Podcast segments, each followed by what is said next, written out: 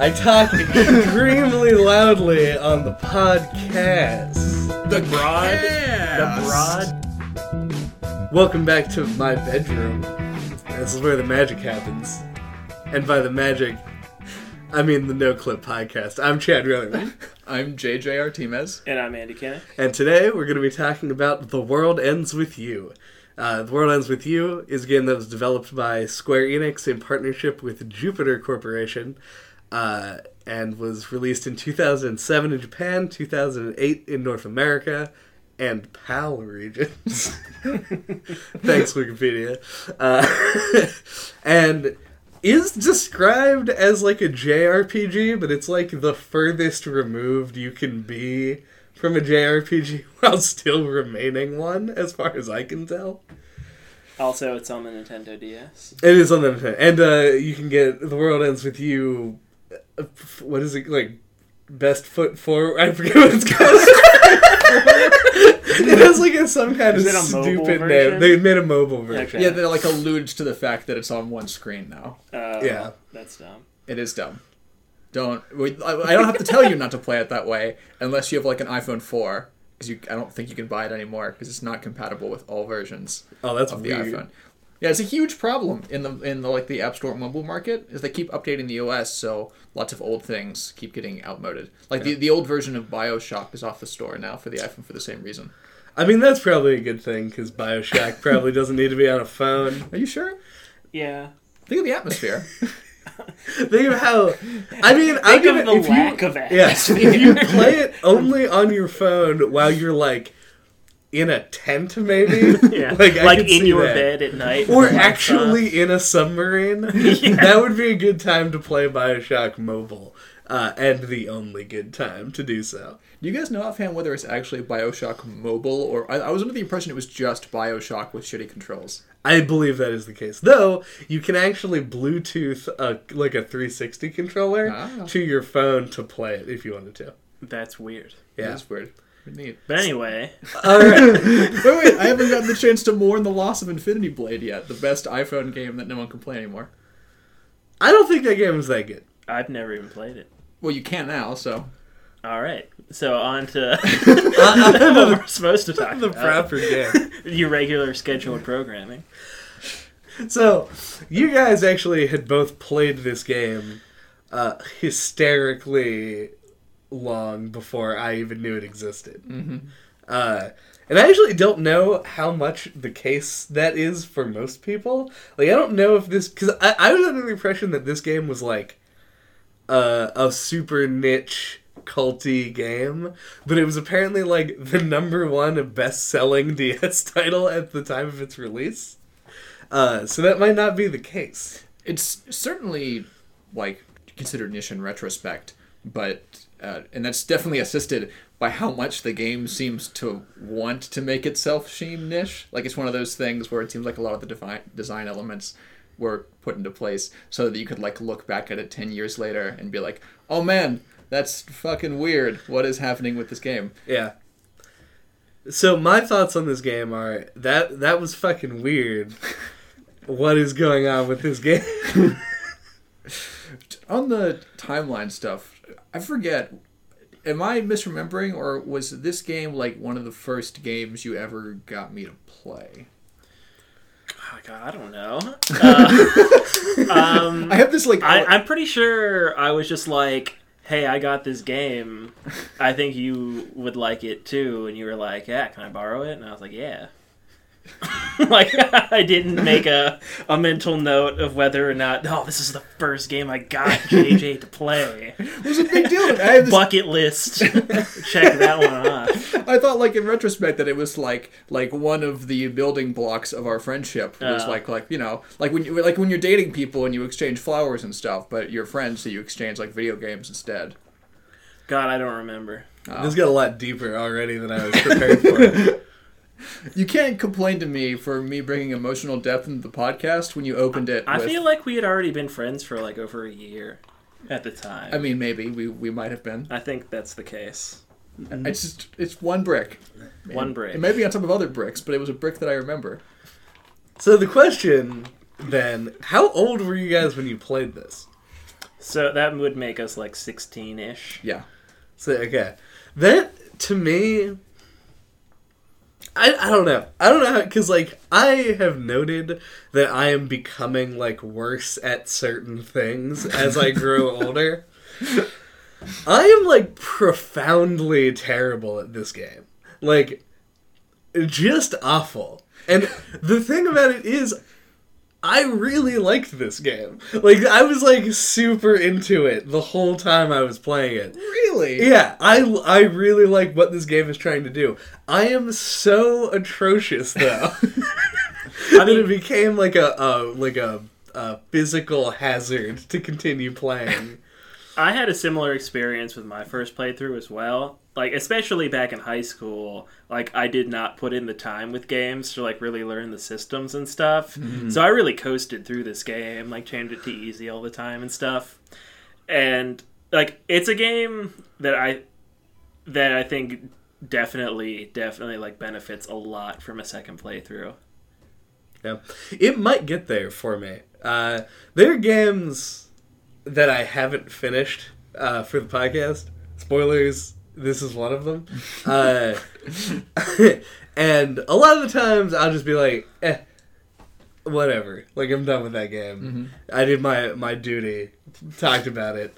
Uh, this one I, I feel like I will go back to. I feel like it benefits, at least for me, from being able to play it like one chapter a day for uh what 20 like actual days in the game I completely agree. Actually, the Yeah. game seems, especially back in which you can think back far enough to the era when like the DS. I don't know even the name of it. The stupid DS friend connection thing that it had, where like you, codes. no, no, no, no. Where you could like close the DS, and if you were like around other people, like you Street could Pass? make magic happen. Yeah, that might have been it. street pass is a 3ds thing Oh fuck!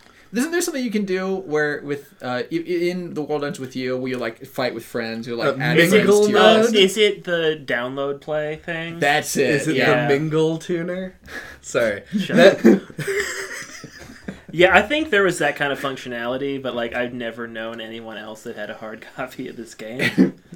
yeah i was even thinking like we should try out the multiplayer features before the podcast and i realized that you had lent your age ages old copy to jj again in a Right. repeat scenario Dude, we could have like still the two of us attempted to be some slamurai for a little while. yeah God damn it!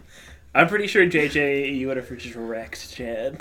At At Tin Pin slam- Slammers? How would I know? I don't know his skill at slamming. I assume you spent no time slamming. I spent some time slamming. Come on and slam. Okay, alright. We're getting, I think, too much into complete nonsense yes. instead of uh, what the, the game is actually about. And I think the game is about its combat system. Like, I feel like that's its reason for being. Uh, as I uh, discussed with Andy a couple of times over the course of the week uh, that I've been playing it, the story of this game is really well written and is something that we will talk about, I'm sure. But I, I- I feel like this game's entire like existence is kind of held up on how wacky and insane its its combat system is. Yes. And uh, I mean, this is one of those novel games that actually makes a good use of the Nintendo hardware that it's been given, which is going to be kind of a theme considering in about a month we're going to be talking about Trauma Center, which does the same thing.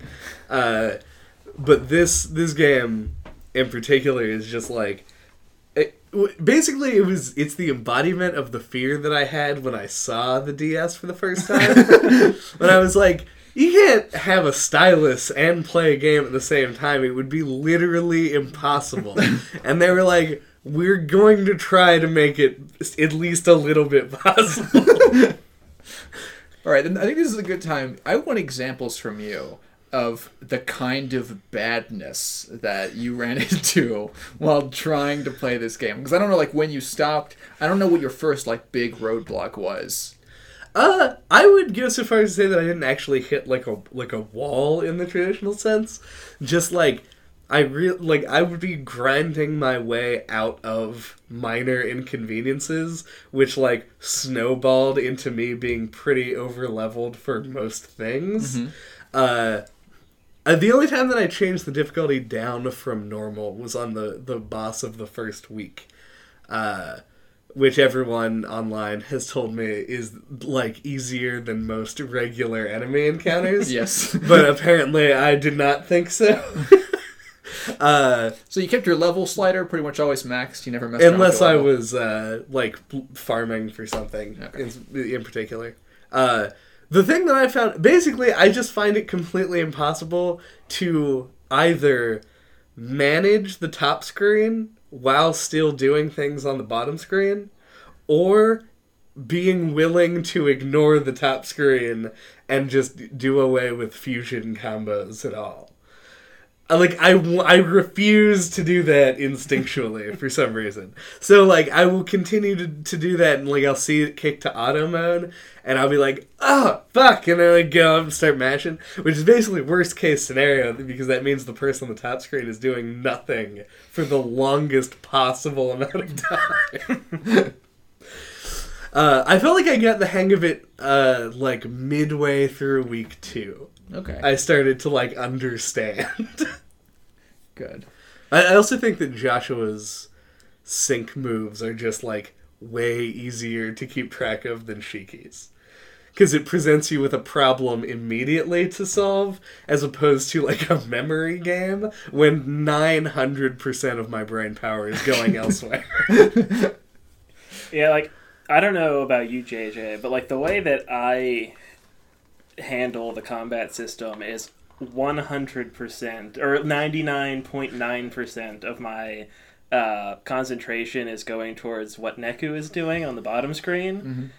And I find like different kinds of like patterns to like punch just mash into the d-pad that seem to have like a higher likelihood of triggering like a fusion move Oh, absolutely. And they totally design the systems around the understanding that, like, at least 80% of your effort is going to go into bottom screen. Because the bottom screen, you have so much more agency over what's going on, right? Yeah, 'cause, you have like- so much more fine tuned control and, and control over the kind of stuff you could do with the pin systems. Right. Like I didn't do any kind of like research into like what other people like on forums and stuff, like how people play this game if like anyone actually is able to do both at the same time. like cuz it seems impossible. yeah. Cuz it it would be like playing two different games at once. Mm-hmm. Well, One of the things that I found to like help the issue is with your pin selection to just always have something that has a like blindly tap in one direction version of it. Because uh, uh, for a lot of the game the two pins that I, I found that I liked the most uh, were the Masamune the like slash to do an attack one Yeah. and I, I forget what it's called, but the ice spike that you like slide up and it just like puts a big fucking pillar up. Oh, you like Ice Spike? I didn't really like that. the ice spike. Okay. Um, and for like a lot of week one, I used those two, the healing soda, and uh, a pin that like randomly inflicted like a, a stat decay on the enemy, like an attack break or whatever. Yeah. Uh, and I was like, this is cool. But I was totally unable to like do anything with the top screen because everything that I was doing required my attention on the bottom screen. Yeah. Then I discovered the boomerang pin, which is the greatest pin in the world if you don't care about the, or if you want to care about the top screen, because you look at the top screen and on the bottom screen you just go like bah and just jab at it a bunch of times, and he fills the entire right side of the screen with boomerangs. it just works. Dude, you bring up how great I think they implemented pin diversity in this game. Like, talking about making good use of the Nintendo DS's functionality, they did like every cool thing I could have imagined if I sat down in a room as like a way to implement or manipulate a character on a touchscreen. Yeah. So you, they went so far in some cases that there were some misses, but there were just so many pins and so many hits that you don't have to care mm-hmm. because the number of pins that you get is so large compared to the number of slots that you have to use pins. Yeah, it's like almost too much. Or I would say it is too much. It's like overwhelming the number of pins that you have. yes. I always want to say that it's like uh it's almost identical to me to creating a party in Pokemon, where it's like except it's like if they just threw Pokemon at you all the time and For didn't free. stop. Yeah. Yeah. Like you didn't have to catch them. You just walked into tall grass and Pokemon jumped into your pockets. That's basically how the pins work. But yeah. In my case, uh, and this is to bring sort of the last two conversations together. Uh, my favorite pin, uh, and then there are multiple of this sort of type, but it's the very first like teleport pin that you get. Uh, I forget the like inputs and stuff, but even now I have this really strong memory going through the game of the first time I played it, hitting my first wall against like one of the like secret bosses or whatever. And I, I don't know. The, the blue noise. Yes, because it was the first. The first blue noise is this fox that drops that pin, and it was such a great pin. And it was the first time I felt like I actually had to try and like master positioning under the system. Like I actually care about where I'm standing and treat it more like the sort of like third person action game and less like like a dual handed spam than anything else. I never really liked the teleport pin. Personally. what did you like? What what does it do? You it's it's like a version of the dodge that's actually usable and instantaneous. See, You can uh, just I actually really now. like the dodge. Really? Like the vanilla dodge, yeah. Oh, it's it's hard to get used to, but once you do, it's really useful and satisfying to use. Like the trick is to not use, or for me, it, uh, it was to not use like a flame pin or anything like it, where you drag to use the move because Yeah. you'll accidentally trigger that all the time. But like once I don't know, once you figure it out, it's I think it's really reliable. Yeah, I love the idea that uh, in par- like a partial concession to the imprecision that has to exist in like DS style tr- touchscreen controls, that they allowed you based on the order of the pins that you chose to select pins that have like priority of assumption. Mm-hmm. That's such a cool idea and something that I had to imagine came in late that you can be like if the game is unsure which of these two things I want to do, let's default to this one first instead. Right. It's a way to have agency that Yeah, that's the way I did. I like to set up my pins. Is like I, I like the slash move as well. So I have a slash pin, and then it'll go. All my other ones are just tapping based. Right. So like I'll just tap and I'll be like shooting whatever, and then I have the one where the rocks fall. So I just keep tapping and just keep attacking them. yeah. Square Enix both like far exceeded my expectations and underwhelmed me massively when it came to dropping things onto opponents. Because the rocks thing in this game I was like why aren't the rocks just bigger? Like it just would have been more satisfying even if it was still doing the same amount of damage to be dropping like huge boulders but it looks like you're just like throwing chocolate chip cookies at them. And then like in Chrono Trigger you dropped like a giant rainbow frog on a dude. Like that was awesome. not I mean- not satisfying. I got rid of that shit immediately. Well, there's different concerns with a with an action game versus a turn based or pseudo turn based yeah, that's fair. RPG.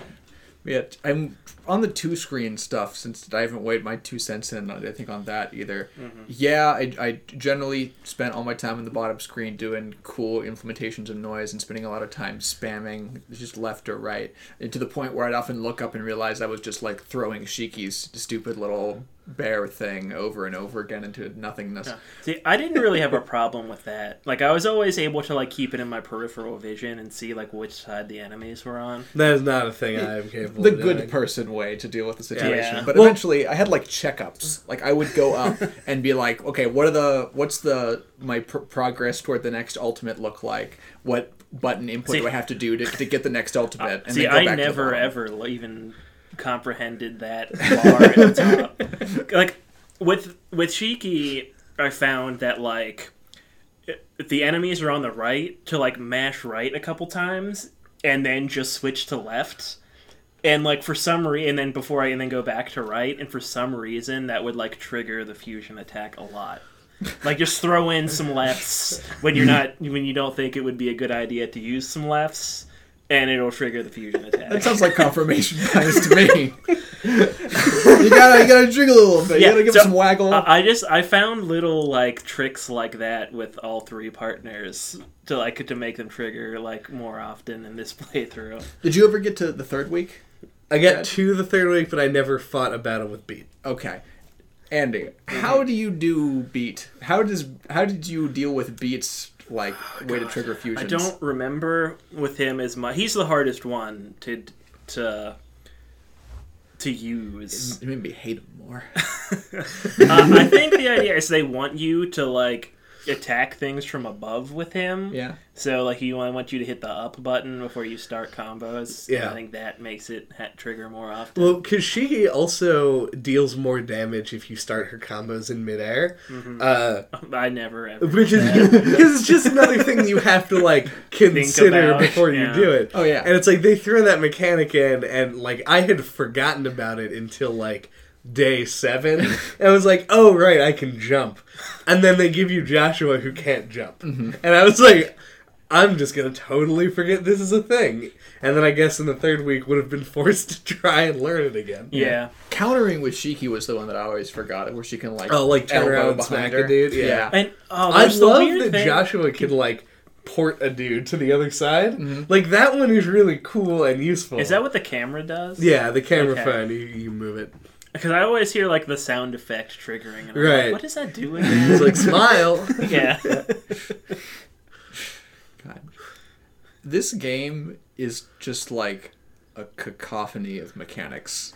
Yeah, that is Yeah. literally what I was. There was uh, that was like my thesis on this game. Yeah. Like when I uh got to, there's a point in in week two when you talk to uh, uh cool guy coffee man Okay. Okay. Cat. Cat. Let's call him Cat. Sure. when you talk to uh to to cool guy coffee Cool guy coffee man. cool cool guy cat coffee uh cafe connoisseur um he like Or gives you- Mr. H is what they call him. yeah Instead of cool guy cacophony. Cat coffee cafe man. no. uh and he upgrades your phone with a tracker right and uh you're like what does this do and he's like more features is always better right and i was like well somebody definitely thought that Some meta humor there. yeah, because they just keep like your phone menu is just like a fucking.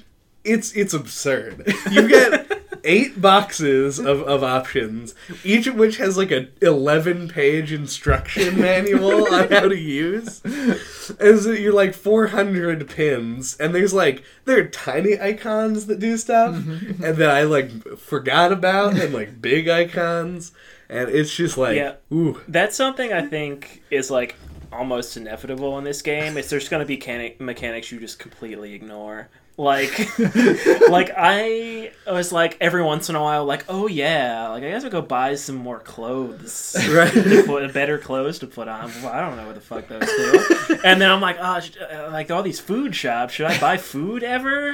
Yeah. Nah. like, Food is the one that I totally neglected. But it's really funny that like eating and digesting is like mechanically simulated for some reason. Yeah. in partial real time, where like you eat it in game time, but you become hungry in real time. That's what you probably didn't know because you didn't. I didn't even know that you got So here's how the food system works. In one eighteenth of the food system works. it's uh, there, you have like thirty like grid spaces underneath your name when you put Right. stuff in, and when you put food in there, you'll like each food uh, will have like a different amount of squares that it fills up that are green. Right, yeah. And as you take like bites of the food Right. with a Y because this game is cool. Bites with a Y. Oh yeah, yeah. yeah. Uh, I thought you meant you pressed the Y button. I was like, I was fighting battles. I could have just been pressing the Y button. no. Uh, it'll those blocks at the top. It'll remove the green boxes, but replace them with uh, gray boxes. And those gray boxes, once you're full of those, you can't eat that much food. Right, anymore. you're actually full. yeah, Man. But those Yeah. are removed like every hour in reality. Oh. Yes. I okay. That's the thing I didn't know. I thought that it was like a oh because it's and it, it would then be scaled to a 24 hour day. Yes. so is that all like on its own menu? and that Yeah. is- that is Well, I've never of. even seen that screen. it's, it's on the equipment screen. It's the same Yeah. screen where you, where you put stuff. I've never even noticed that. It's stuff. under it's underneath the picture of your face, and of course you didn't notice it because this game is just nothing but noise. It's just Yeah. sound. Oh. Shut up. This is gonna be worse than all the link in uh, the Breath of the Wild episodes.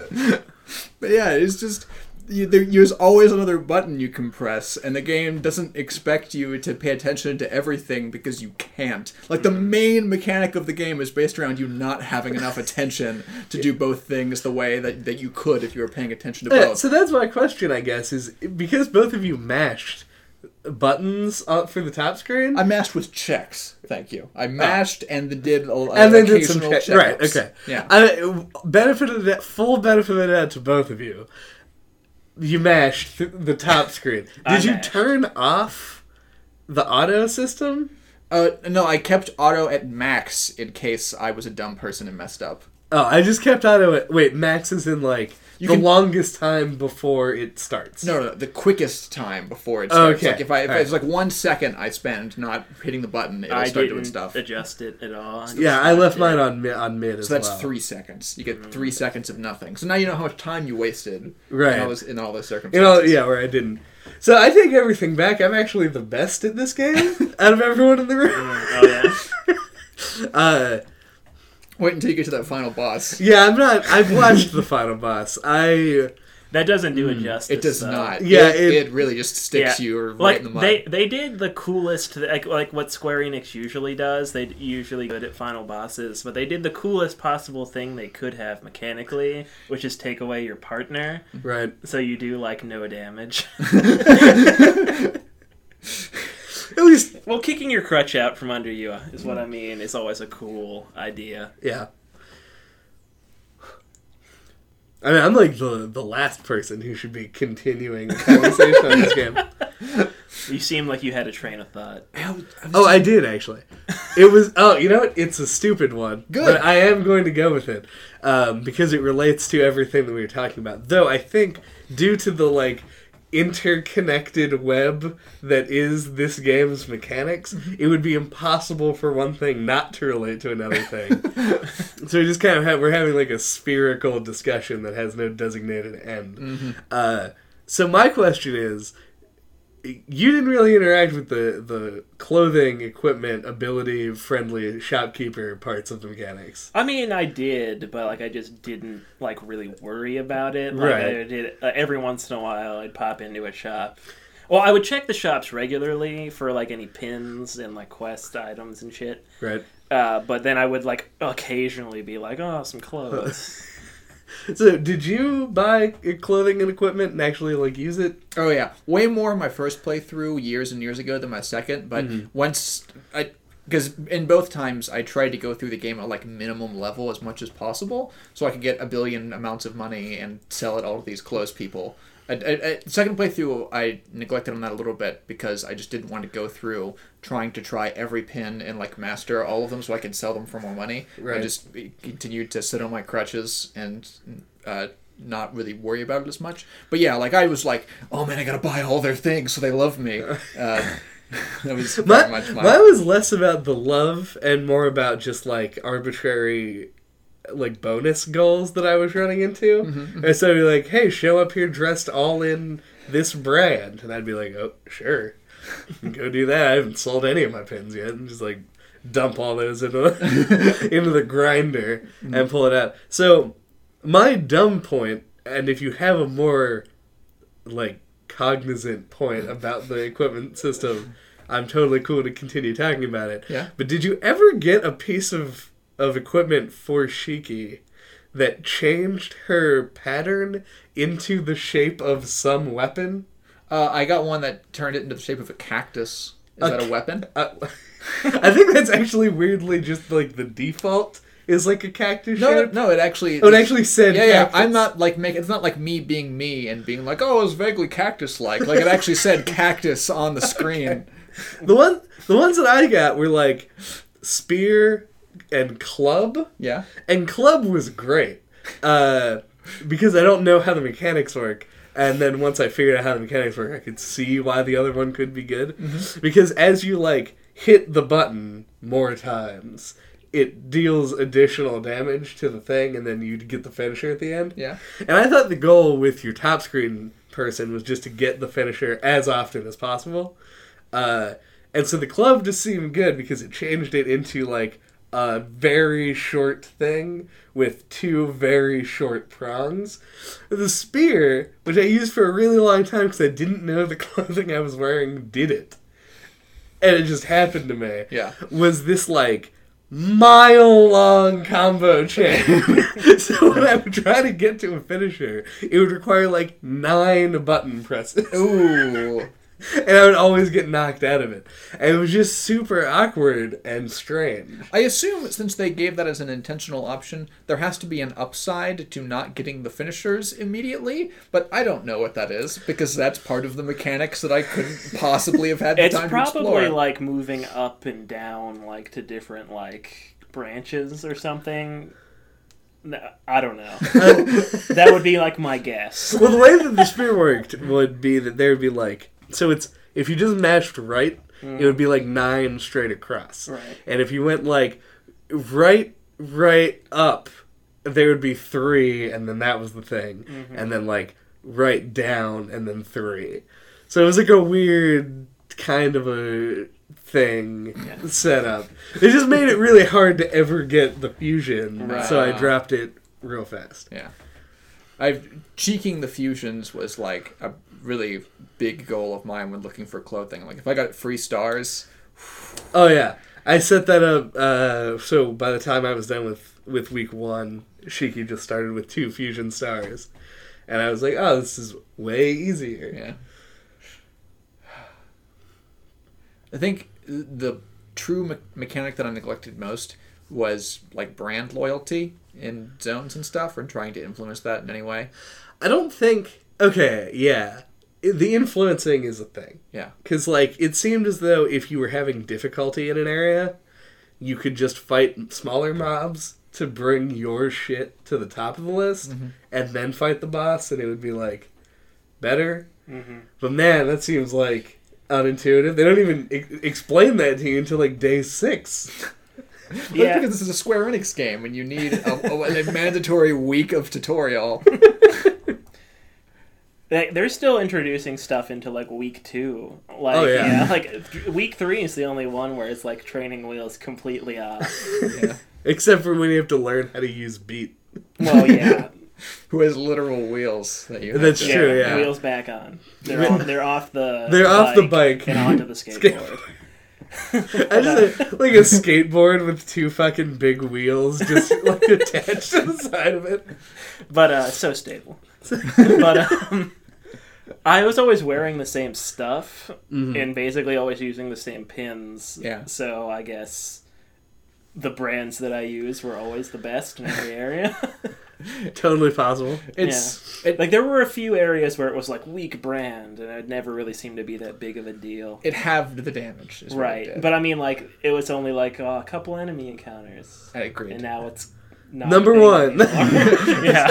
Never that important, and whenever it ended up being important, it, you just had to go through so many menus to interact with it that that was the reason that I cut it off. You, I do really like the way they tutorialized that though, with the the red pin thing, yes, and how that like ended up being important to the plot. yes. Yeah. That was good. Speaking of the plot, you said you liked the story. I'm surprised by that too. Really? Yeah, It's battle royale set in a modern day and with like weird Square Enix stuff stapled to it. With the exception of the weird Square Enix stuff that was stapled to it, I thought that it was a pretty good adaptation of battle royale. yeah, my I, my thoughts were that if Chad doesn't just absolutely hate these mechanics, that he'll really like the story. yeah. I did totally fall into that camp. Like, it's a story that actually made me want to keep uh, going. Like, it, it made me want to keep progressing through the story, but before I even had the slightest idea what the fuck I was doing. yeah. Uh, and then is the reason that I'll probably go back and continue playing the game after this is done, but on a way more casual Yeah. level. It's like that perfect tier like of Square Enix story where it's like not too complicated, like it's this nice middle ground. Well, except the end, they seem to raise the stakes to like the highest imaginable level Yeah, but I for mean, almost no reason. Yeah. And, like, I'm just gonna like get rid of the whole city. like that's fine. City irredeemable. Yeah. It's Well- like it's almost like a Batman kind of thing. I mean, to be fair, like the city is a way smaller scale than most like Final Fantasy games, which Yes. like Yes. the re- like whole realms of existence are like up, hanging in the brink. so that's uh, I guess a step a step in the right direction. yeah. Still like angels and shit though. They couldn't they couldn't cut out the Yeah, a godlike entity. God, yeah, God, like this is the discussion we were having earlier, uh, just before you came over, actually, about uh, like the the like god like cause I never perceived anything in the game to be more than just like a guy, like a person, a human being, and like the the Wikipedia immediately, like in the first like paragraph of the plot summary on Wikipedia, which is not the best plot summary I've read. uh, it refers to the the Composer. the composer as a godlike entity. And I was like, that's nonsense. But then like like more and more stuff started to come into my mind. Is like, oh, he kind of like you know governs life and death. controls reapers. Operates sort of like a purgatory. yes. a little bit uh, uh it, it makes more sense so they actually managed to take like the gods and angels and shit that were i guess expected in a square enix game and even make that seem more down to earth and realistic than they would typically be able to Well, they put them in sweet threads. Like, They do put else? 'em in sweet Sweet threads. threads. and that's how because normally i find like squids to be like super gross and slimy when they put them in cool outfits suddenly you have like one of my favorite shooters of all time yeah, they did. They did a good job also of hiding like the most loriest of lore stuff uh, until after you've beaten the game. I in forget. like the hidden pages or whatever it's yeah, called. yeah, like the secret things that are also a Square Enix staple. but most of the time, you get those mid game, not after it. I remember you you were telling me uh, when we were younger about like like oh you you beat it you got to keep playing it to find all these like secret reports And, Right. yeah And you were like, nah. I, I've never actually even done that. I just know it's a thing. Yeah, that's something that I read up on when I was trying to. I may have gone further than was needed when trying to like make sure that I was prepared, even though I had missed out on kind of a third of the game. Uh, well, that makes sense the game has just so much everything in it that you're you're constantly terrified of what you'd miss they were like, "Oh, we didn't hit our uh, like the the Square Enix golden ratio of like one part mechanics to four part lore." they're they're like, "We fucked it up. We made we made it forty three part mechanics, two parts lore. So put in some throw some secret files in there." so everybody, because this game has so much hidden as well, like just shit to do uh, that I was very quickly demoralized from like trying to pursue every avenue. Yeah, it's like the story is what really keeps you going in this Yeah. game, even though it is very much like about like experimenting with different types of mechanics, like on the platform Right. of the DS. But like, it's there's always something new being revealed to you, or like something new to do. Like it just it has this nice pacing and this nice like reveals that are just like spaced out really nice to keep you being like, oh, what happens on the next day? Something that I for- had completely forgotten about this game until coming back to it, and maybe I was just a dumb person and didn't even like notice or register it in the first time, is how much I like this game's sense of humor. Like it doesn't it really departs a lot from like the normal Square Enix perspective, but we were constantly sending Of, each other of not having a sense of humor. Right. they like I'm, when, I'm, when I'm talking about like Moogles and stuff. Oh. Well, like like, that There- I there's always levity in like at least older Square Enix games. right Yeah. yeah. I mean, I'm basically just talking about the Final Fantasy series generally. Other Square Enix games uh, considerably more like open to humor than uh, Right. But like you sent me pictures of sexy D's and things like Yeah. that. Yeah. Uh, and I kept recording photographs of the, over the game of it, just like weird out of context moments, like a man with a sensual face, sort of like sliding backwards Oh, into an Oh, yeah. while he screams, "Come, Come get, get some." some. It's got- was hot stuff. Come get some. Yeah. yeah, yeah. The game is really good at like injecting personality, like with those little voice clips. Oh yeah. Yeah, in all the right spots. Yeah, that's actually because the the sense of humor thing, I guess, struck me, but less than I think that uh, that that I would have kind of characterized it as like this is a game that's trying to be funny. I felt like it was a game that used that to really well characterize the characters in the game. Yeah. Like they've became much more human than like a swordsman who fights for honor because his family was killed or something. Right. Like these kids seem more relatable. Yeah, the humor is really organic.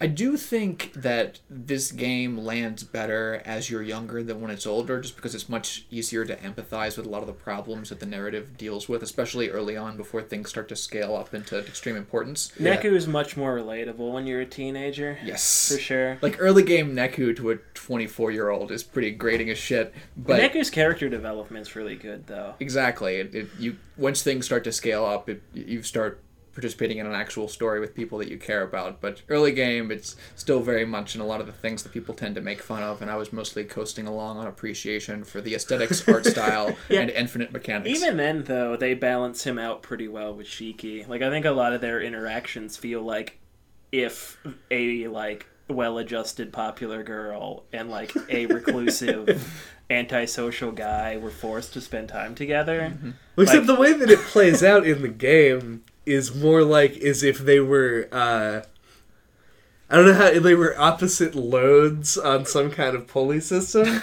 Right. where Neku starts as like somebody who's totally self-centered and uh, an edge lord, and she starts out literally being another person. Yes. and they pull each other closer to the middle where he becomes like a tolerable asshole and she becomes like a more comfortable with herself like but still pretty like uh neurotic human being Like, they both get pulled toward the middle ground but Right. neither of them really excels at the end It's more realistic that way. I agree. Actually, I just it it goes it does a better job of making a believable relationship than most like coming of age stories tend mm-hmm. to. yeah. They even make Beat feel like a like real person somehow. also, like his actual voice in the game, like he has a few little voice clips, mm-hmm. is so not like how I imagine Because he just has like a regular like teenage boy voice, but like I always imagine him having like a really deep, like deep voice. Like I can see that. a like not even bit. that it's like his natural voice like he's trying to have like sound Oh, yeah. tougher than he is Yeah, I Well, get 'cause that. Beat is Team Skull. Oh yeah Like, he even wears the skull on his head. Yeah. yeah uh, when, when pokemon sun and moon first got released and i heard i saw team skull and heard the music like their theme Yeah. i was like are they playing the world ends with you over over at game freak Yeah, I was. I thought. I, I felt that very much when I saw him. Like immediately, it was just like this is Team Skull. It was a good way for them to use the uh, one nice person dies early trope because they surround that character with people who you can't really relate to yet because all of their problems are so ingrained. They seem like such like shitty 16 year olds at the time when Rhyme dies that every time she comes in it's like a breath of fresh air because she just acts like a person instead of everyone else who seems to be surrounding her at the time. So when she gets eaten by a shark, that kind of sucks.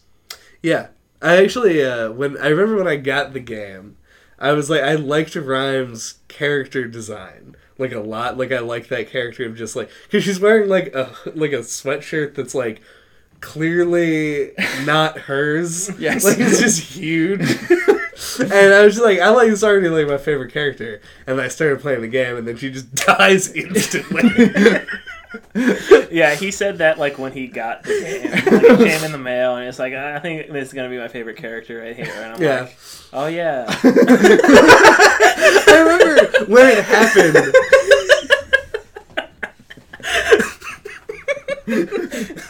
I I remember have fun I remember when this happened, uh, or when it actually, like, when her death actually occurs in game. I remember just, like, thinking, like, man, Andy did a really good job of not even letting on that this was gonna.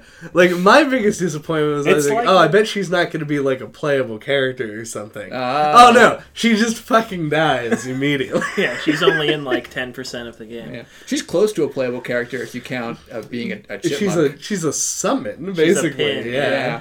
But um, it's like when you got Dark Souls three and you were like Yhorm. what a cool What a- looking yeah. boss. I hope it's a great boss though. and I was all like, "Oh yeah." it's like the exact same situation. Every time I think something is gonna be great, they some the game developers do something to ruin just that element of it. I mean, you talking about the character design. Mm. So every character, including Neku, is designed in such a way that it's supposed to be this like evocative, cool, like modern Japan teen lifestyle thing. When you're looking at the cover and all the promotional art, like everyone on the front is supposed to look like abstract, stylized, cool. But despite that, through the whole game, everyone gives just Neku shit about, About what his he's clothes. wearing. Yeah. yeah, like it's a completely the same sense of style and cool and fashion as like all the characters seem to generally try and present themselves as in the art. But they just think he's just the sloppiest fucking dude. Uh, Maybe they just don't like the color purple. yeah. Like that could be it. Uh, but it, it is weird because that's how they tutorialize the clothing thing. Right. Shiki's like, uh, Neku, you know, like try changing into something like that's not shitty. like I don't know. I think his clothes are pretty cool. I yeah, I remember like I, I also thought that was a little bit weird. I also think that the greatest thing in the world for just me probably would be is if the clothing actually did change what your appearance looked like in game. Oh yeah. Because of course, like for most of of the first week, Neku was wearing like a striped T-shirt and a pair of mismatched socks, like from the equipment menu. Yeah. and that would be so good if he was just wearing like no pants on. just some like dumb floppy old socks and a t-shirt and he was like focus your energy well, because the way they did the equipment system, partially unfortunately, I guess for this hypothetical, is a, you have a lot of combinations. It's actually really hard to make like a full set of clothing that you wear. right Because you know, wearing like a handbag suddenly takes up your like shoes slots. And, it's like there, it's it's there's a head slot like a there, like a, a head slash accessories slot I think yeah. and then like a shirt pants shoes I never got this straight. I never really understood. I just trial and error like wish things. I yeah, but you can't layer things. up like that. I was like, I'm not trying to layer up my high heels and a handbag. You would assume that like some clothing would give you know like more room for accessories and stuff like that. But I guess come to think of it, there were some outfits that I'm glad aren't like. I guess they could have removed the outfits, but like you can there's like multiple different bikini sets and things like that. that Yeah, are- there's weird like bondage clothing too. like in one of the stores. It's Is it really like weird. late game, or did I just not go into I think you stores? just missed it. This is Okay. this is first week. This is Oh. all first week description. Uh, so it's it's not uh, Bravely Default where you get rewarded with like creepy, skimpy outfits for your like twelve year old No, protagonist. like I had like Neku had like some kind of leather pants with like straps. oh yeah, for those are them. yeah, from the Like- Tigre Punk. It's like a punk store. whatever. Yeah. There's like a hot topic stand-in. right. There's a goth store that sells like wigs and shit as well. Yeah, yeah. It's Yeah. kind of the same. They have every fashion represented. Pretty much. Yeah. I did like those stores. They were cool stores.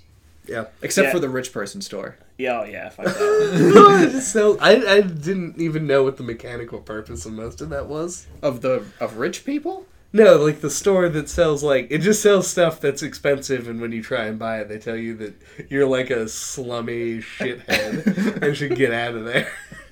I'll have you know, Chad, that becoming rich enough to shop at the rich person store is possible in this video game. If you try hard enough. Is there a way to there. upgrade your wallet? They sell it at the rich person store. Those fuckers. yeah. That's That's how they do it. Yeah. That's how they stay on top. Uh, to like one have one point that's going to work with the uh, the notes about character design, and to to make it so uncomfortable that we have to take a break. Uh, I will note that because of the weird like character design in this game, when Andy and I were trying to find a yaoi art picture. of Neku and Joshua getting it on. Uh, it is like the only time I've seen fan artists draw sexualized versions of characters whose proportions are way more believable than the ones presented in game. Yeah, like e- all, literally like all of the character designs, except for like maybe like Beat and like a couple of the villains and stuff, like are all super skinny. Yes. It's really weird. but it's like skinny to the point where you could not fit organs into them. Right? Yeah, like it's Yeah. a weird stylistic choice. Yeah, they don't have like an hourglass figure. They have like a water balloon with a rubber band Yeah, it's on it. it's like they have Figure. hips, and then it's just like no transition. It's just like then a skinny waist all of a sudden. It's just super weird. And it just couldn't not be weird the whole game for some reason. I liked it. I like the skinny waist. I like the skinny waist. well, I mean, yeah, like Tetsuya Nomura is like a great character designer, so like he pulls it off. But like it is, I think, worth noting. It- Yeah. absolutely. Just throw a bunch of buttons and zippers all over everybody, and it works. Did he do all the character design work? In this game, Yeah. I think so. It's interesting then, because that means a whole lot of the things that I didn't expect him to have a hand in, like emulations of styles of other fashionable clothing from the time period. Like now, this game is like a canon, like Nomura take on like the Gap is within it. Yeah. well, I mean, that's kind of like something that they were going for. So I know. Like he might not have done all of the clothing designs, but It's just we have an answer to so many hypotheticals now. yeah. yeah, what does he think about the gap? Uh, basically, four babies. babies only in this store. Would you like to buy a mono-colored T-shirt and socks that are bright blue and red? They sell a teddy bear, I think. Yeah, you can also buy a teddy bear that Nike can carry around for whatever reason. All right, so uh, it's 81 degrees outside and Yes. quite humid, and we're recording this with the uh, AC off. So we're gonna take a break to not die, Thank you. and uh, then we'll return with more talk on shit. Nailed it. That was some good talk on shit.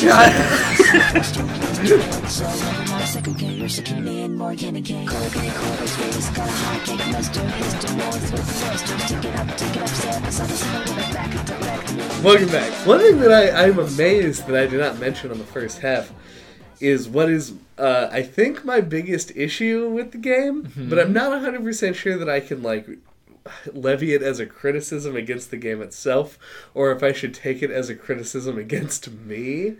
Uh, but I hate the save system in this game so much because they let you save whenever you want, as long as you have control of your character. Why not just have checkpoints? If you're going to be able to save all the time, why not just have a checkpoint system so that if you forget to save, you don't go back a hour? I was also generally like like going back to this game made me realize how much auto saves has improved my life. Oh yeah, Just as like a time system, I had a very strong Nightmare Headstone moment in having to be like eh, because you do the optimal thing when you're playing a video game, which means every time you do any significant piece of content, you stop and you save.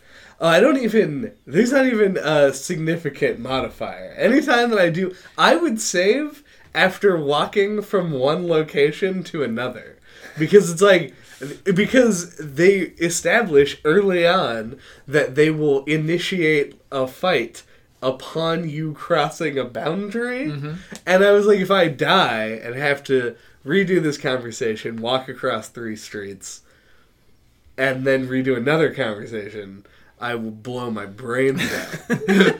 so I'm gonna save before I even enter the like the targeted area. Yeah. Yeah, I can't say that I really relate to the problem because This seems I'm like such a thing that you wouldn't have an issue Yeah, with. I'm somebody who has religiously saved games like his whole life. yeah. Like I think Pokemon is what trained me to do that, and the fear that your battery might die Yeah. at any moment. But like I'm almost like OCD about saving. I'll save and I'll save again, like Oh, just yeah. to like make sure that it is saved. I'm sure that I double saved a lot in the World Ends with You because I would save then close my DS and then come back, open it on the menu screen, and just be like, "Oh yeah, just to be safe, save Yeah. it again." So uh, that I never even thought about it, like because I just save all the time anyway. Yeah, I feel like just implementing a checkpoint system, or God forbid, a skip dialogue system would That would also be have been nice. nice. Yeah. Uh, pretty the, God, fucking what even one was it? It was right after Rhyme dies. There's a a fight with The shark. Uh, maybe it was the shark. Oh, it was the shark. Yeah. Yeah. And like I I lost to that the first time because it was like a kind of a new mechanic and so I wasn't like exactly sure how to respond to it. Yeah. And then it went back and I was like, "Oh shit. That was a really long conversation." and I'm just like mashing on the screen. Yeah. I hit all the buttons hoping that there was like a fast forward. Like I think the in Metal Gear Solid there's a uh checks out next time. Uh in Metal Gear Solid there's a cool uh like mechanic where if you're in a codec call and you want to skip the call you can press a button and when like if you press the X button you can then just press the X button over and over again to like display the next line of text and then if you press another button it just fast forwards the whole thing. And that kind of, that would have worked here because they already don't have uh, like voice acting during these like one on ones, so you could have just pressed X through all of them and not had to wait for like the text to draw out and then hit the thing and then wait for it again. Uh, but yeah, that's my like minor gripe. I, I want to say with how the game handles itself. You do bring up a good point that I had really considered, which is like the actual positive utility of save points. Because people, again, now that autosaves exist, this is a conversation that's 10 years out of date. But people always used to rag on uh, save points sometimes because if developers placed them improperly, it would put players in mandated situations where they had to do the sucky part of old video games where you go through the conversation over and over again but they actually do provide like a, a good function in comparison to just letting you slave whenever which is the game explicitly like telling you when to save. Like you, you never have the same like ambiguity that causes save paranoia that makes people just go over and over and over again in cartridge games like this. Mm-hmm. It, it's like it's one of those circumstances where giving you more freedom can actually like leave open the door for kinds of madness Right. that cause you to waste time because you don't have the information necessary to know when you're wasting time. Mm-hmm. So you end up doing the safe thing because it's a video game. Yeah, it's like I'd rather save after every fight with the noise than like have to redo because it's just it's just lost time at that point. Yeah. Another cool thing that save points do in games is it prevents you from putting yourself into a situation where things are unwinnable.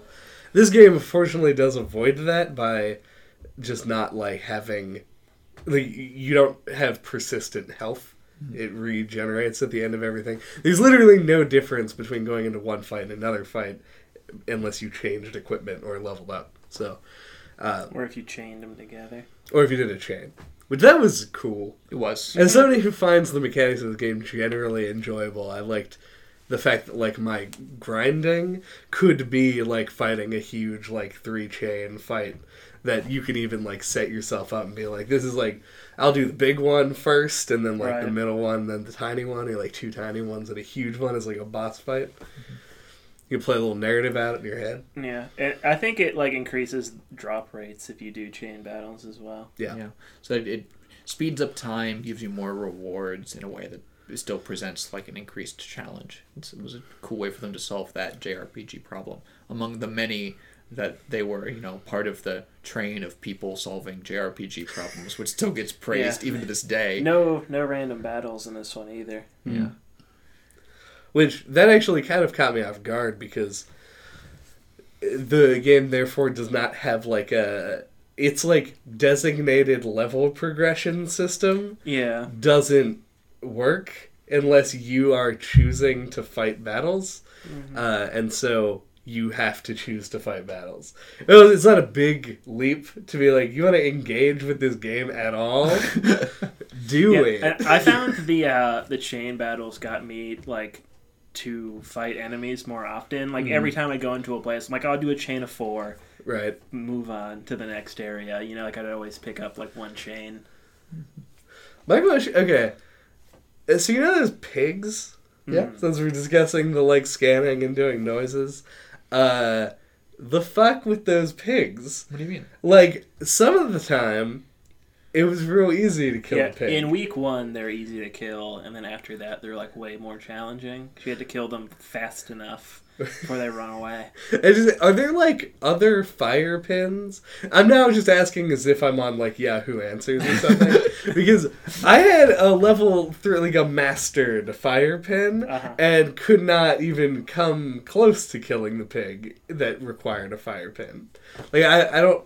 I feel like some of the challenges are just like, hey, if you didn't do a thing, fuck off. Like yeah, you I, can't those are like a pig. hidden optional thing though. Yeah. This game does have a way of making it so that a lot of the hidden optional content in it is hidden behind a lot of grinding. Mhm. Uh, Okay. A lot of the requirements to like get into certain areas of the town, even relatively early on in the first week, require you to get like low drop weight pins, uh, even things like, like like money pins and things like that. Yeah. Uh, I like the I like the enemy designs too. Oh yeah. Yeah, the the aesthetic design of the enemies is great because it they look like a graffiti. Yeah, they look like a. They look like okay. You're uh, smarter and better at words than than me am. Because I was going to say that they all look like shitty tribal tattoos, which are great as enemies, but bad to put on your body. Oh yeah, Right. Uh, Tribal tattoos are the graffiti of the human person. right. Right. You say that as if like somebody sneaks into someone's room and tattoos a, a, like a, a tribal tattoo on their arm. if you were that kind of person, it would be a tribal tattoo. Like yeah. what else? Assuming it's not just like crazy words, it would definitely be. Could be crazy words. Yeah. I would, yeah. I would say of any game to have an enemy from it tattooed on me. Uh-huh. This is probably A good one. The shark. yeah, at least in like the top top five or so. Yeah, because it's cool how they tie um, the enemies to like Neku's theming, where they they look like graffiti, which is he is that he's a big fan of street art, and they're also called noise. And he like his whole thing is that he wears headphones to block out the noise, so he doesn't have to talk to people. They use noise throughout as like a double entendre a lot, where they'll sort of use it as a, a metaphor for something else. Uh, You know, like noise reductions Right. for each round in a, a chain fight or something like that. Um, and they also use it to symbolize like somebody whose thoughts are clouded, so they have like noise in their head. And I, I think, I mean, their theming is pretty much on point throughout the entire game. But I, don't think there was ever a moment that I felt like something was like inappropriate given the the area or whatever it was. Uh, Which is interesting, despite like how much of these different stylistic choices they were trying to mesh with like an actual physical space. Mm-hmm. Like I've never been to uh, Japan. I don't. I don't know a, a lot of what they were riffing on stylistically, but I don't. In a lot of games like this, you can you could see how in a game that was this obsessed with a certain subset of Japanese culture that could have been seriously to the detriment of the game to outside fans. Something that's like so so insular on the particular design or the kind of things they have reverence to. Like they, they could have made like talking about like the statue of Hachiko like really weird, but it, it just comes off with all of like the different veneers that they put off it like a really interesting urban fantasy setting, even though it's all riffs on real places. It it feels like um, like a sci-fi like fantasy kind of thing where like they throw you into this like almost like a cyberpunk. Well, this game isn't cyberpunk, but like if the kind of feeling you get from like Right. a sci-fi fantasy setting, like a cyberpunk fantasy setting, where like it feels like just familiar enough, but just real enough. I would actually be really interested to see the like localized version of this game compared to like a direct Japanese translation because it uh particularly in Neku's case I feel like he acts as almost like a surrogate to the western audience a He's lot. He's a little bit of a fish out of water sometimes. Yeah, because he he gives off a like he gives off that he doesn't not that he just doesn't care about things, which is what he does at the beginning of the game, uh, but that he like legitimately doesn't know, and they you know give him the amnesia thing. Uh, but even going into like week two and three, having to have like cultural things explained to him. Uh, barring ramen, like evidently that's just like a universal Everyone loves it. Everyone loves ramen. Yep. Uh, including apparently gross fish ramen. Uh, it's like a, there's a scene in week two where he eats gross fish ramen. Yeah. I thought I've had I've had some good fish ramen. Oh To- yeah. To, defend He, he was ramen. just like, oh, this looks gross, and then Josh was like, this is fucking good. That was like the whole bit. it didn't make you me don't know want what to you're eat that. fucking talking I, about. yeah. Shut your face. I would totally eat that ramen though. It looked really real tasty. Um, From Ramen Don. yeah, Ramen Don, the best named uh, ramen Oh god, I didn't get that. What? Fuck you. That's maybe the most obvious joke in the whole game. Chad just did an actual spit take I just- of deja blue. So Yeah. It was so refreshing. I, could, I couldn't because I couldn't exhale out of my mouth or out of my nose because I'm recovering from a cold. It was just the fuck you. I don't know. I don't. I don't spend a lot of time around Jewish things. to be fair, you would have to say it out loud to get it. Yeah, So- I don't think so. I, at 15 or whatever, immediately got that. Mm. So, Either way, it seems impossible that you could play through it twice and not, not pick up on that. So, uh, the plot of this game to me, not the plot, I guess, but the characters, uh, particularly in the Reapers and, uh, like the authority figures, uh, not necessarily like all the way up, but especially in the early chapters when they're, The Game Masters. yeah, when they're discussed as like more shadowy type figures as Mhm. opposed to like literal things that you just know about.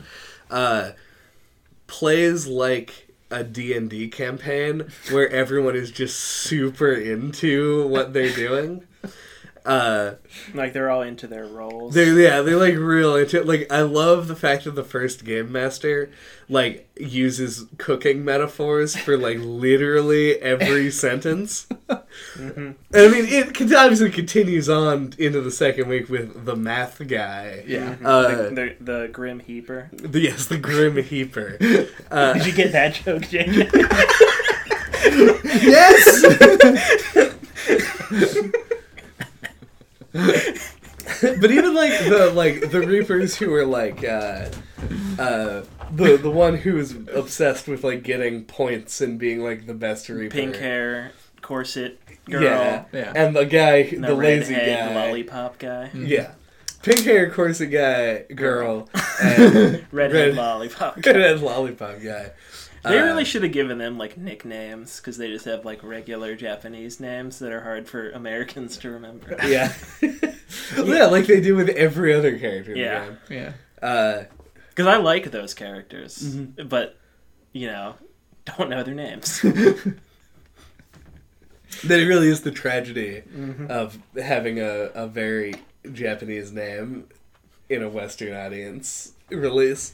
Tragic. Completely tragic. I mean, if, if those characters could feel, they would be sad that no one, not a soul, remembers their name. Are you, are you sure they wouldn't just be like angry that we don't remember their names because they're Japanese? And Japanese? then they Well, would erase us. And yeah, I'd say at worst one of them would be angry and the other one would be like, whatever. okay. I don't have to work today. Enjoy it. Yeah. see cargo shorts. Uh, a, the word slamurai uh, quotes uh, from the crazy food guy. Uh, he I didn't like him initially, which is why I wrote this Wait, down. crazy food guy. The first the first game master. master, oh, Yeah. but it grew on me eventually. It, it, it- like when they kept doing it over and over, literally constantly, it fell in line with their standard sense of humor. Where at the beginning of it, I thought they were trying to use it as like in the same way that they were trying to use his aesthetic as like actual cool villainous guy, but they were trying to play off his like ridiculous food puns as if they were like serious villain talk. But it's neither neither here nor there. We've preheated long enough. There are cool no villain lines 101. he flunked. uh, oh yeah, the other mechanic that we haven't tuck touched on literally at all, uh, imprinting. Oh, memes. Yeah, memes. Let's let's have let's talk about memes like we do every every week on our meme podcast. Our hot hot fresh memes straight out of the oven. Now these are memes in like a in a literal linguistically correct sense. Yes. not image macros. so the imprinting thing, uh, as a mechanic, is something I actually really enjoyed throughout the game. Uh, I, I wouldn't. I don't know how to like characterize it because when you're playing the game, it is very much about like these like weird experimental almost mechanics that the game has. But then, like through more through week two, because week one you're like learning all the mechanics. Mm-hmm. They give you these whole days where you're just going and doing these little like puzzles or like you have to like follow a person around and figure out what they're doing and influence what they're doing and get them to do a certain thing to do your mission or whatever. Right. And I found those are some of my favorite parts of the game. Yeah. Like, but they're like kind of shallow and they aren't really developed, but they're still enjoyable. Like, I don't really know how I feel about it. Yeah. It's like another part of that weird melting pot that is this game. Yeah. I, I, I have to. I think that you hit it basically right on the head with that. Mm-hmm. I, I think that Like the whole Reaper Creeper thing. Exactly. and I'm like, I this is cool. need- what needs to exist that could be replicated on like non DS hardware if necessary. if this was like a visual novel. I feel like they should just do like a, a spin-off game that's just like called Reaper Creeper.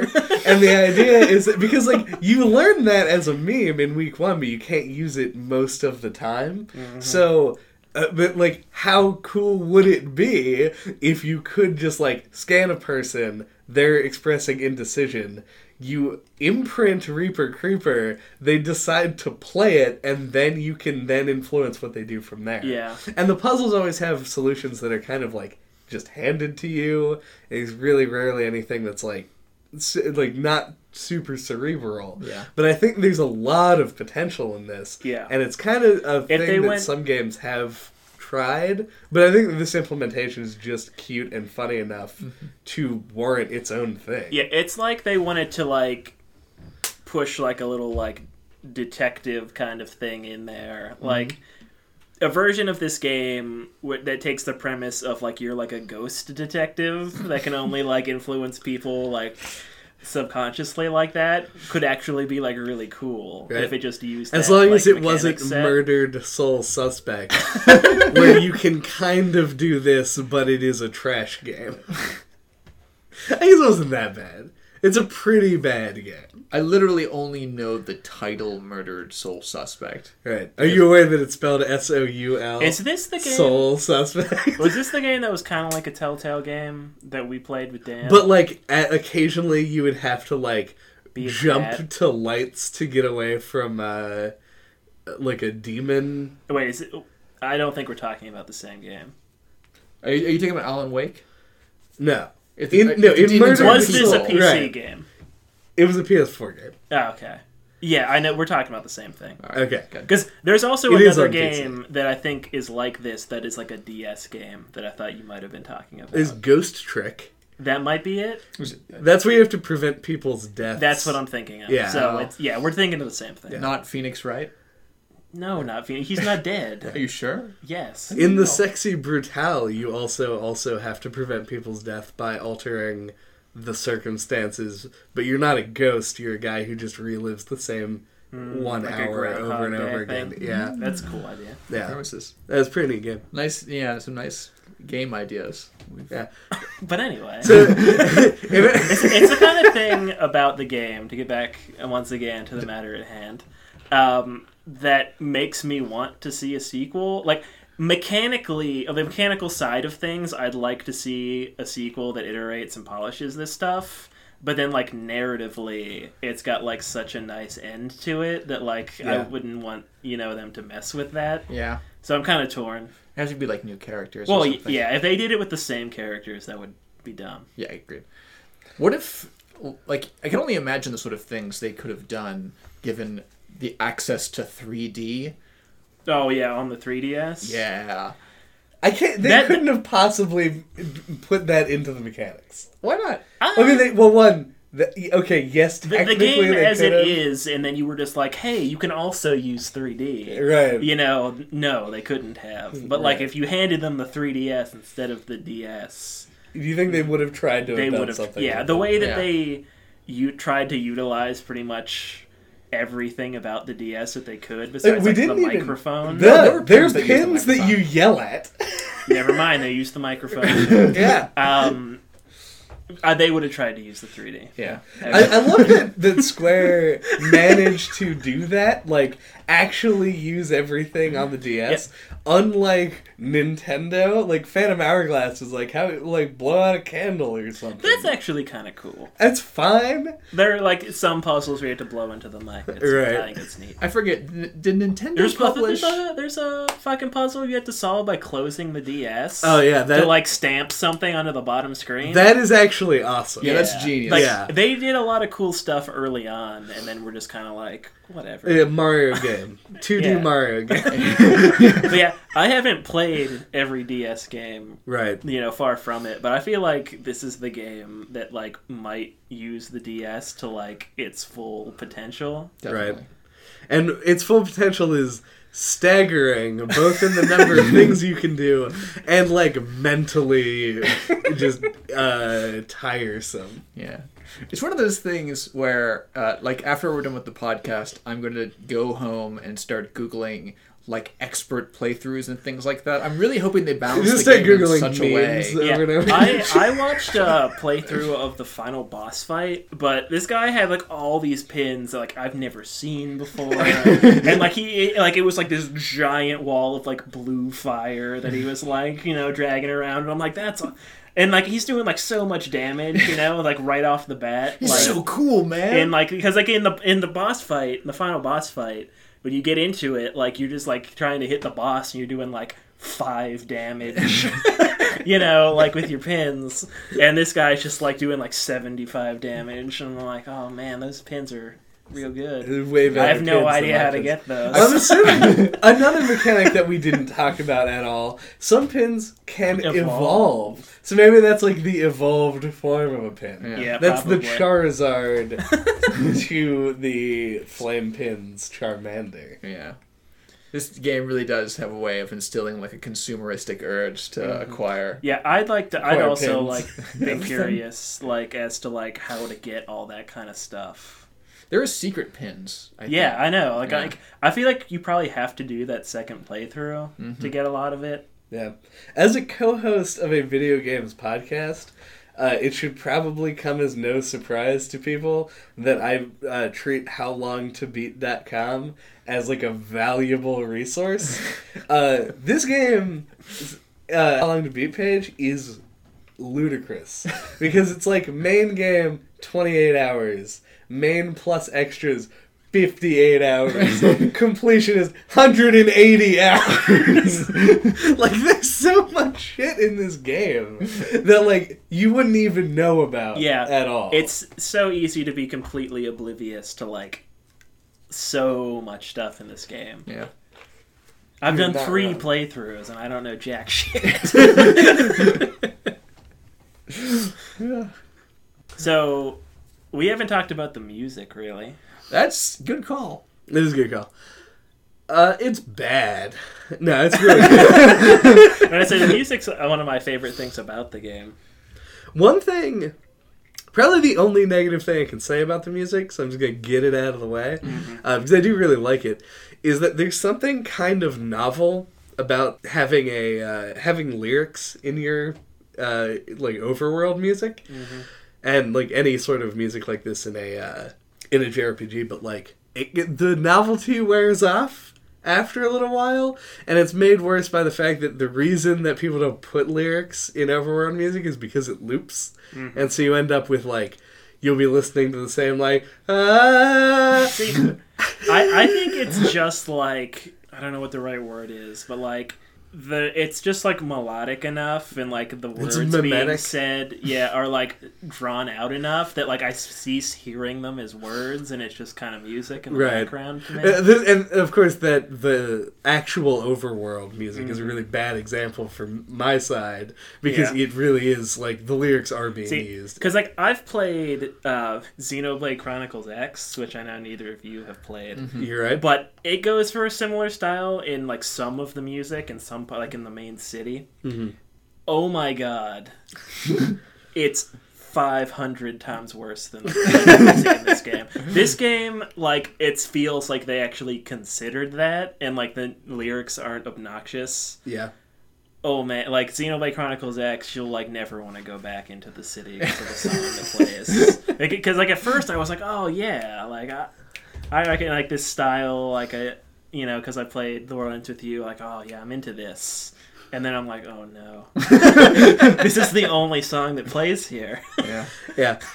No, they did, I think they did a really good job with the actual composition of the music in this game because they they do sort of they try and blend like the different genres of pop music into a way into like a, a version that works with uh within the universe of the game. Mm-hmm. I think they were overall really successful with it. And I like how they have like the diegetic excuse, like that it's like the music that Neku is listening to on his headphones. Right.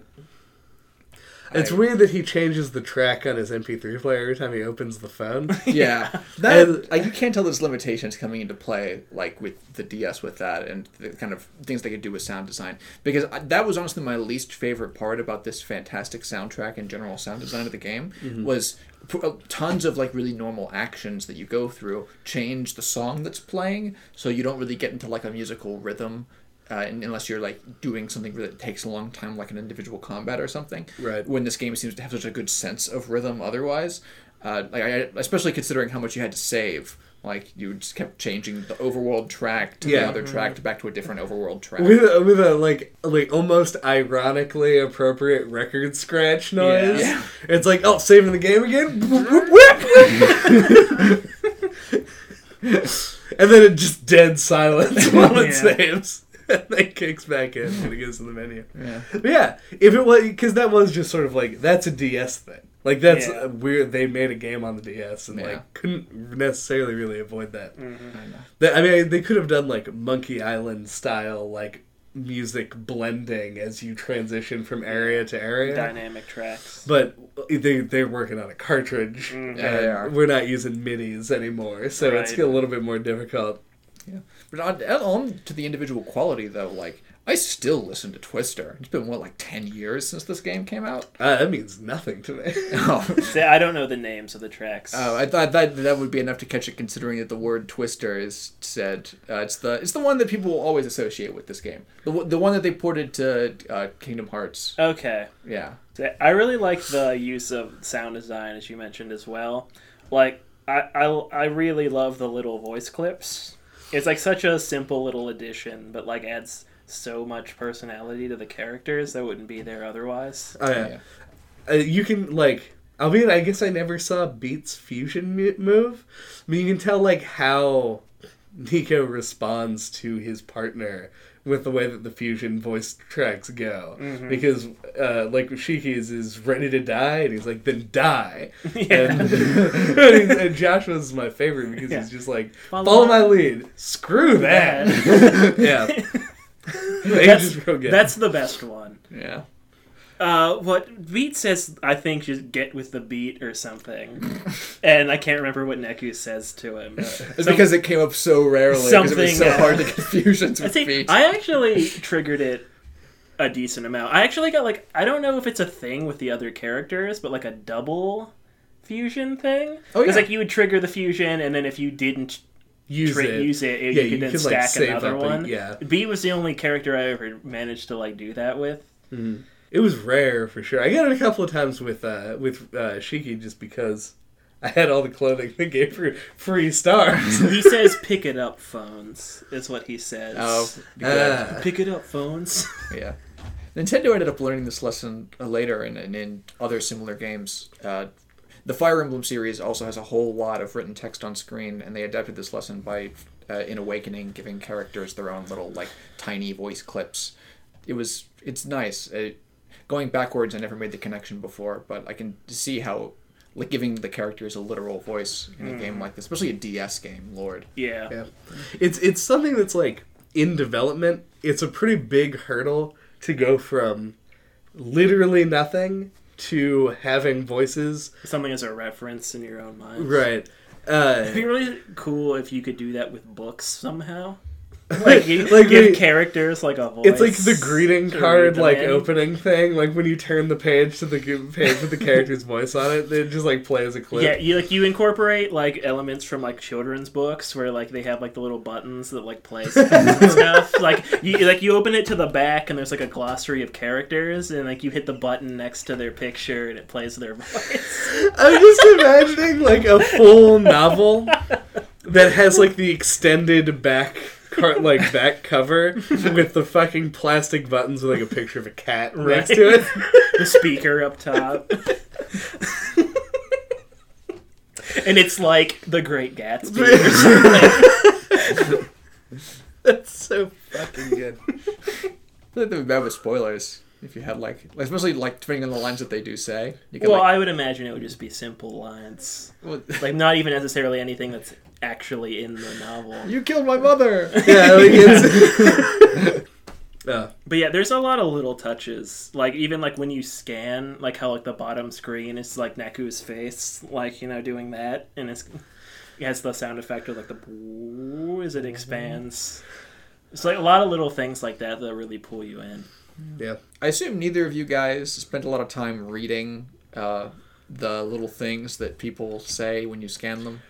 I uh, all three of my playthroughs I've done that like the first week and then just stopped doing it. Why are the things that they say completely insane like 20% of the time?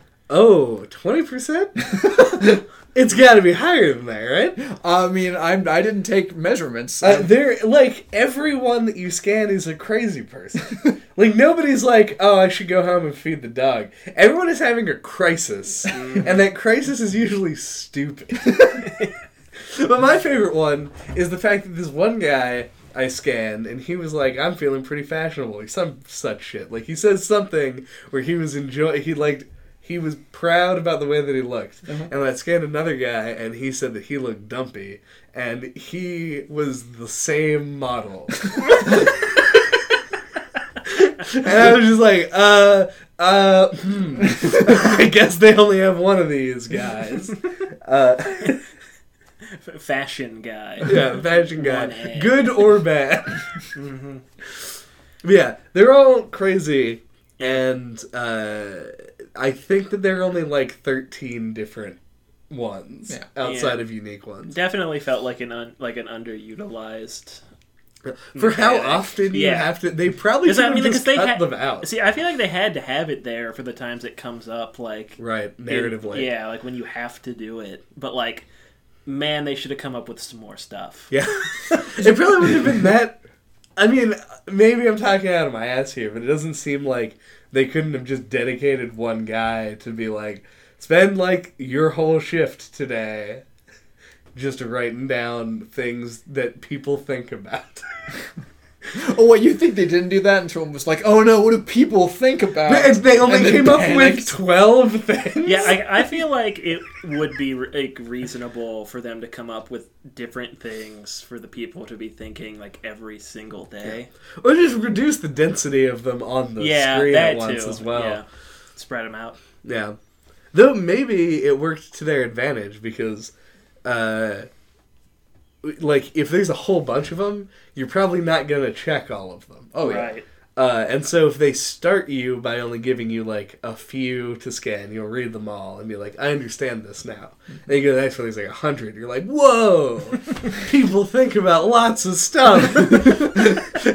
you just move on. Don't try and read them all. Right. Yeah. We Just in my- usually like talk about the ending of the game. You want to do that here? Uh, I can imagine that the reason I didn't think to do that is because I didn't finish the game. But I did read the ending, so I, I'm aware of it. How did it make you guys feel? Um, I really like the ending.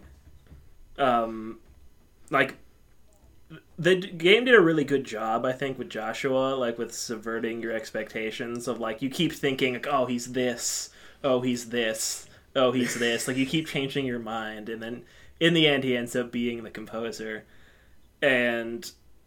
I think it's really uh, kind of weird and abrupt how he like at the end he's just like challenging you to a shoot off. this is a draw. It, it's it's weird. And then it, Yeah. it the what they're going for is that he's like learned the lesson to like trust your partner, and he just like lets Joshua shoot him Mhm. and trust that he like knows what's best and everything.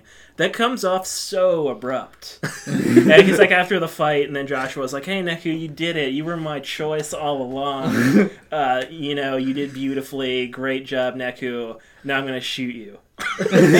like, and you're like, oh man, like Neku just crying, and you're like, oh my god, like what? It's the same abruptness that like an actual mugging would have on Yeah, you it's it's really weird. Yeah, even a mugging, like if you see a guy who's going to mug you, one hundred percent you know you know that guy is gonna mug you. No, it's like, Like if- nobody's ever mugged somebody by surprise. No, you it's- don't walk up to somebody and be like, "Oh, you're wearing like a dark hoodie, holding both your hands in pockets, like leaning toward me, walking rather quickly."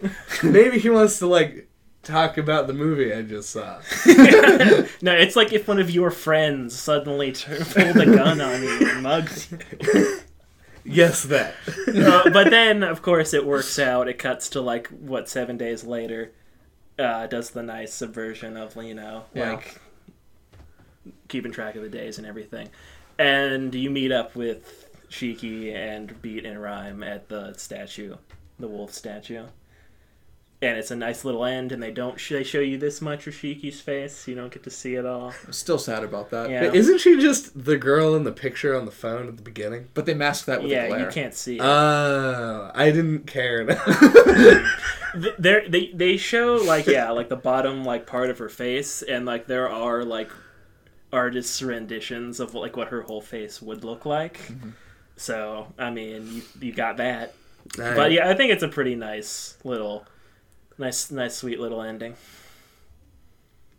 Maybe they only show the bottom part of her face because uh, Neku only ever shows the top part of his face. uh it's like they so they can other. finally have a whole face. Mhm. Maybe that's why she didn't want to be herself, is because she didn't have. she has like a horrible burn Right. on the top of her Yeah, face and Neku has no jaw, just Yeah. at all. He like leans back when he's happy. I thought that was actually Yeah, a cool no, use of that's a costume. total he lie slumps down part. into like his little scarf thing or whatever it is Yeah, collar Yeah, that's just a collar. That's just an unbelievable inhuman representation of what a collar Yeah, is. and then like his Yeah. hair covers enough, like his hair comes down over his eyes, and he puts his face down in his collar. Yeah. it's a nice touch. he turtles up really hard like mhm. Leonardo DiCaprio when he's trying to avoid the paparazzi. One thing that this game does in relation to the ending uh, is that like their how they handle guns in the universe is so like I don't know. It's almost realistic in the way that a lot of people talk about guns, but actually not that many people actually have a gun. Where like Joshua is shown to have a gun, uh, at several points during the story. And then that one Reaper is just like, I'm gonna have to go make some new players, and like pulls out a fucking revolver. and you're like, huh? like, that's new. but like nobody ever actually uses a gun until like the at the end of the game. Right. So it like it is kind of cool, but then also very jarring that one time that a revolver was produced out of nowhere. Yeah, guns are always jarring in an urban setting.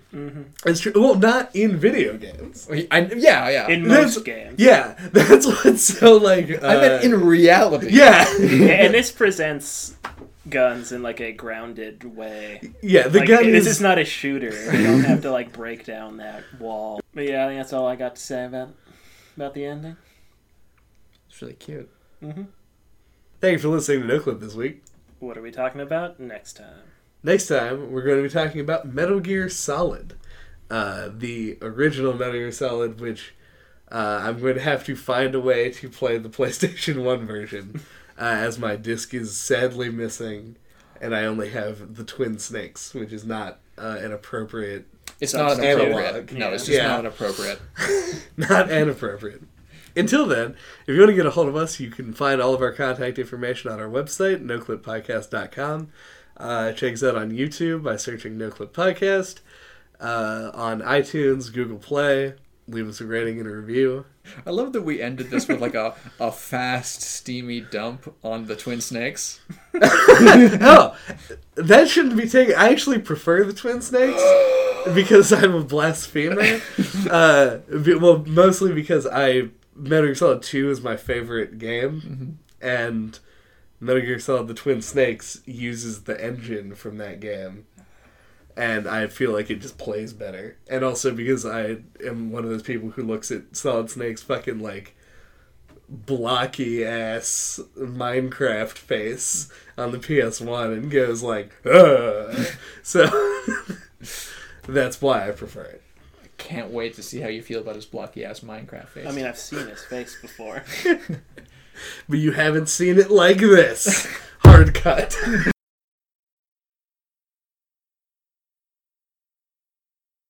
but you had an app on your phone called yes. which was just pictures of just memes of Right. but they weren't referred to as memes. This is what I mean. I feel- obviously, on. the memes f- predate. I feel as though that would be an amazing sentence for me to just insert comically timed censorship bleeps. Yeah, go go for it. yeah.